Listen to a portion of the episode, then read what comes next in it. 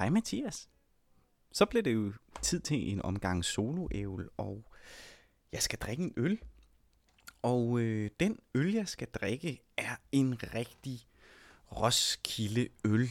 En øh, hvids hvidt fra Himmelæv Bryghus. Det er en øh, belgisk hvidt, og Himmelev Bryghus, det er en, øh, et lille mikrobryggeri, øh, bryggeri, der ligger her øh, uden for Roskilde. De skriver om sig selv, at de er et lokalt mikrobryggeri i det naturskønne Roskilde. Og øh, denne øl er en øl af en serie tilegnet vores skønne egen, navngivet efter historiske steder, personer eller begivenheder. Vores øl er håndbrygget og blevet til gennem udholdenhed, flid og eksperimenteren til perfektion. Så der er pres på, kan jeg fornemme her. Det er intet mindre end perfektion. Det er en øl, der er øh, lavet på vand, selvfølgelig, bygmalt, bygflager, hvedemalt, umaltet hvede, koriander, bitter og sød, appelsin, humle, gær samt kuldioxid fra eftergæring i flasken. De skriver også, at denne her vids vidt er tilegnet digteren, forfatteren, kynikeren og samfundsrevseren Gustav Hvid, som flyttede til Roskilde i ca. 1899, hvor han tog sig af dage i 1914. Det er en belgisk hvidt bier, der er blevet brygget ved brug af umaltet hvede. Vores hvids hvidt, skriver de, er krydret med koriander samt bitter og sød appelsinskal. Øllet er håndbrygget, ufiltreret og upasteuriseret og eftergæret på flaske, hvorfor der kan forekomme bundfald. Nu er mangel på min gode ven Mikkel Lodal. Øh, der er en, øh, en øl, der både er bitter og sød, øh, lige i hans ånd, og det får mig til at, at mindes ham øh, i dag. Der er ikke øh, nogen sygdom eller et eller andet øh, på spil. Det er ikke derfor, vi laver soloævel i dag. Det er fordi Mikkel han har, hvad man kunne kalde opløb, når man er inden for undervisningssektoren. Jamen så er der jo selvfølgelig en svær tilspidset øh, tid øh, heroppe omkring sommerferien. Så, øh, så derfor er jeg alene på pinden. Men nu vil jeg åbne øllen. Uh. Dejligt. Uh. Og den væltede ud af flasken. Så jeg kom til at smage skummen her. Øhm, som var meget, meget frisk. Øhm, belgisk hvidt. Ikke noget, som jeg kender særlig meget til, men jeg kunne smage på skummen, at den ligger øh, tæt op af øh, en, øh, øh, en hollandsk hvidt, altså en, øh, for eksempel en Hogarden. Øh, så meget sommerfrisk øh, og, og dejlig i sin, øh, i sin skumsmag. Nu vil jeg prøve, hvis skummet lige vil lægge sig. Prøv at smage på selve øllen.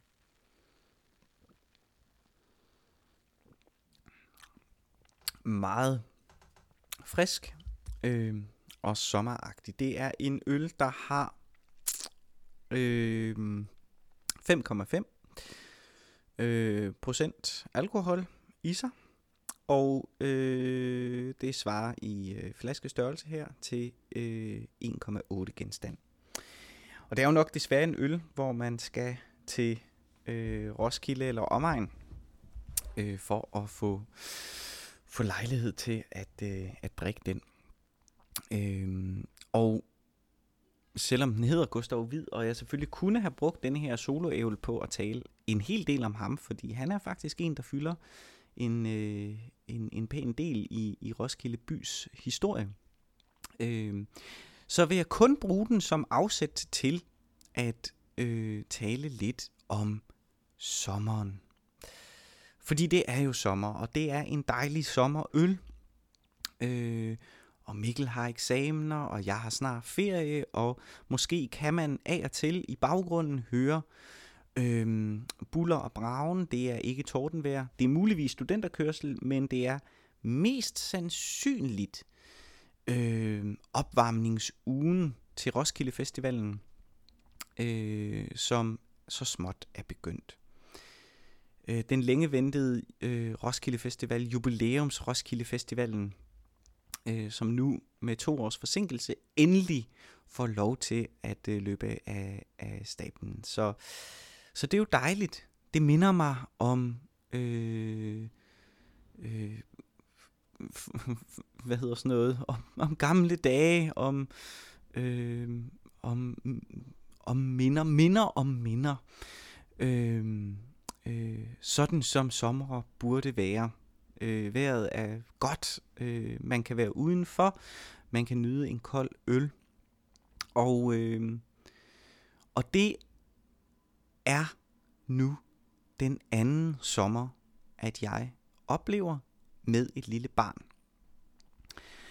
Øh, og det er noget, jeg virkelig har glædet mig til. Jeg havde, øh, da vi havde øh, juletid, havde jeg jo øh, sådan en idé om, at det at have et barn ville få mig til at, at genopleve julen øh, med, med nye øjne. Jeg tror, jeg har, har nævnt det tidligere her i, i podcasten, at øh, en af de ting, som jeg benytter mig af i mit arbejde øh, som et værktøj, øh, det er min evne til at opleve øh, øh, med mine omgivelsers øjne. Øh, når jeg ser en forestilling, den, den vigtigste gang, jeg ligesom ser øh, en, en prøve, det er første gang, at vi har et prøvepublikum på. Fordi der kan jeg lige pludselig se forestillingen øh, med nye øjne, med friske øjne. En forestilling, som jeg måske i prøveperioden har set øh, 10 gange inden, kan jeg lige pludselig se på en ny måde, fordi at jeg kan iagtage den gennem øh, deres øjne, de her mennesker, som oplever den for første gang. Og, og øh, det var en af de ting, jeg glædede mig allermest til ved at få øh, et barn, det var at kunne få lov til at opleve julen for eksempel øh, gennem hans øjne. Øh, fordi at jeg havde en, jeg er jo meget nostalgisk anlagt, jeg havde en, en forventning om, at jeg derigennem på en måde, så at sige, kunne genopleve min egen barndoms jul. Øh, som jo er minder, som jeg skatter meget, meget højt. Øh, og det synes jeg øh, lykkedes øh, i nogen grad. Øh, og det er egentlig det, som jeg gerne i dag igen vil øh, snakke lidt om. Nemlig, hvad kan man sige, det at sætte ting i perspektiv, eller rettere få nye perspektiver ind øh, i sin tilværelse. Da jeg var omkring, da jeg var fem år, tror jeg, eller fire år, begyndte jeg til øh, musik. Øh, først øh, noget, som hed sådan en musikalsk legestue, og det blev så senere til, at jeg begyndte at spille blokfløjte, og det blev så igen senere til, da jeg var omkring 6-7 år, at jeg begyndte at gå til saxofon. Øh, og øh, lille Mathias på 7 år øh, øh, syntes, at en sådan saxofon, selvom det var en alt saxofon, var et ufatteligt stort øh, instrument, som var vanvittigt tungt at, at bære rundt på, og øh, og øh, virkelig, virkelig øh, voldsomt svært at, at blæse øh, op. Øh, og jeg følte mig så at sige underlegen i forhold til, til mit instrument. Øh, det fangede mig øh, heller aldrig rigtigt, det at spille øh, øh, saxofon. Det, det vagte ikke den, den helt store interesse øh, for mig, og, og jeg blev heller ikke øh, særlig god øh, til det. Min søster spillede også saxofon, og hun var rigtig god til det, og det var måske derfor, at jeg tænkte, at, at det skulle jeg også prøve.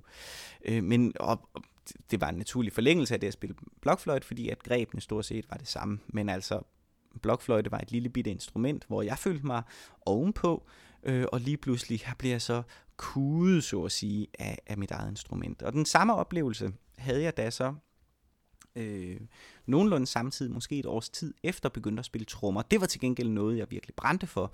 Øh, jeg havde øh, ville spille trommer, siden jeg var helt lille, elskede det. Øh, jeg var øh, øh giga, giga fan af, af Jotle Bive.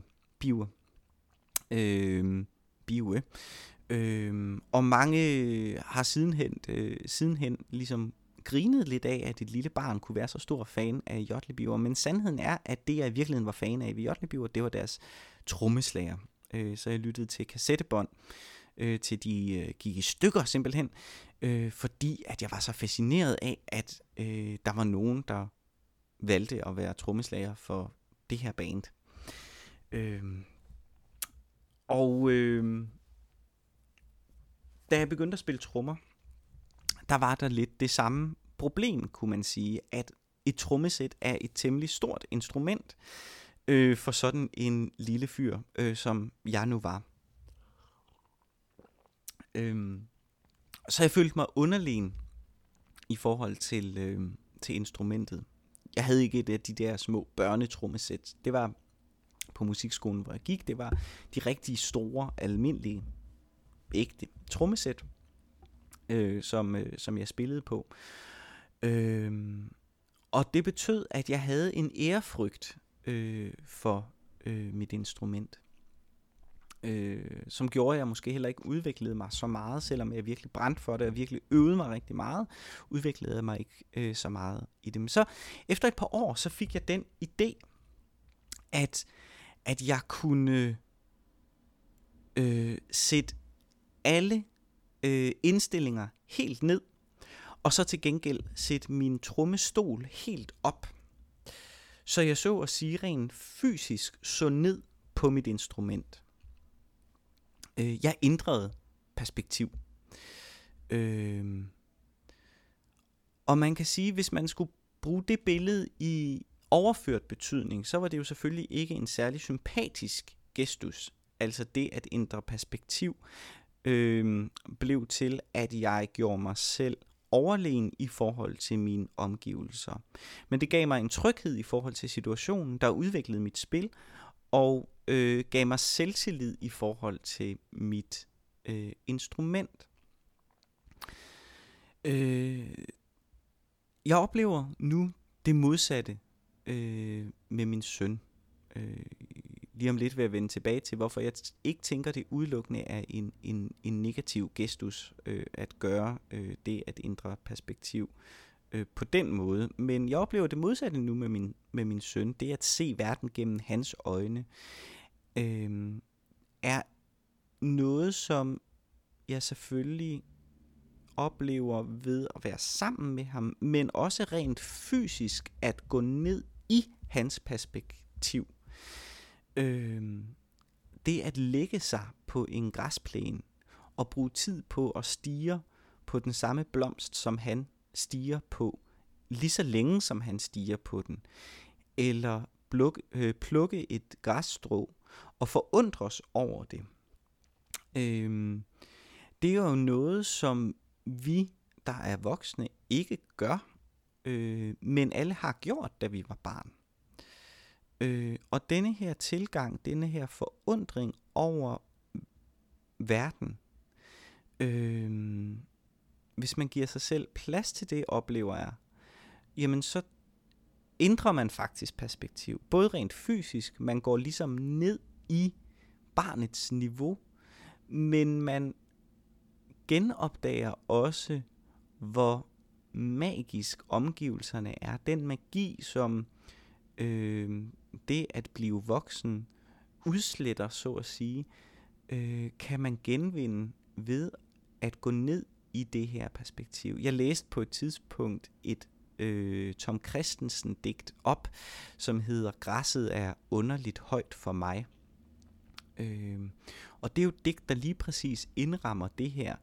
Altså, at man ligger sig ned i barnets perspektiv, og i agtager verden øh, med den barnlige glæde, øh, som, øh, som kun kan opleves helt nede fra, fra frøperspektivet. Og for mig er det en øvelse i empati, så at sige.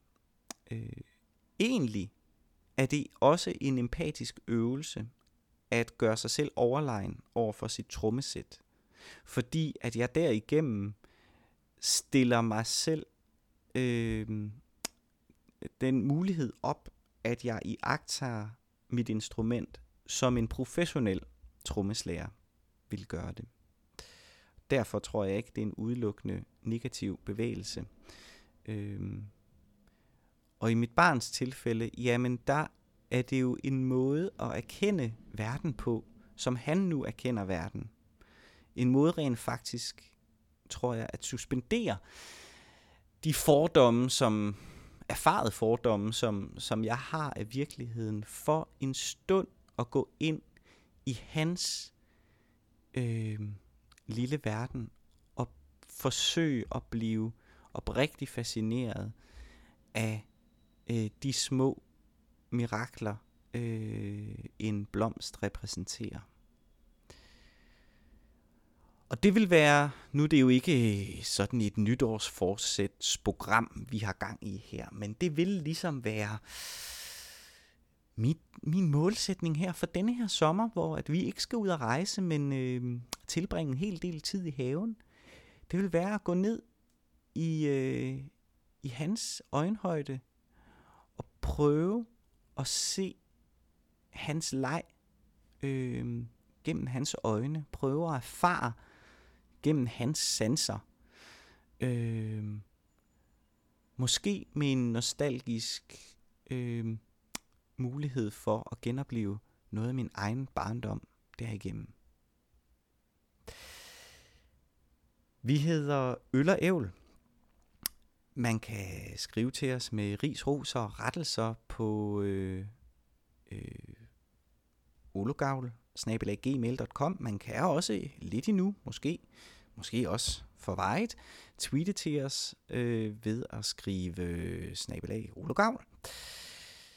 Mikkel er tilbage igen i næste uge, og øh, det er jeg også. Hende, der altid er her, det er den skønne, vidunderlige Ma Rainey, som sang os ind. Nu vil hun synge os ud igen med vores temasang. Take it away, Ma Rainey. Tak for denne gang.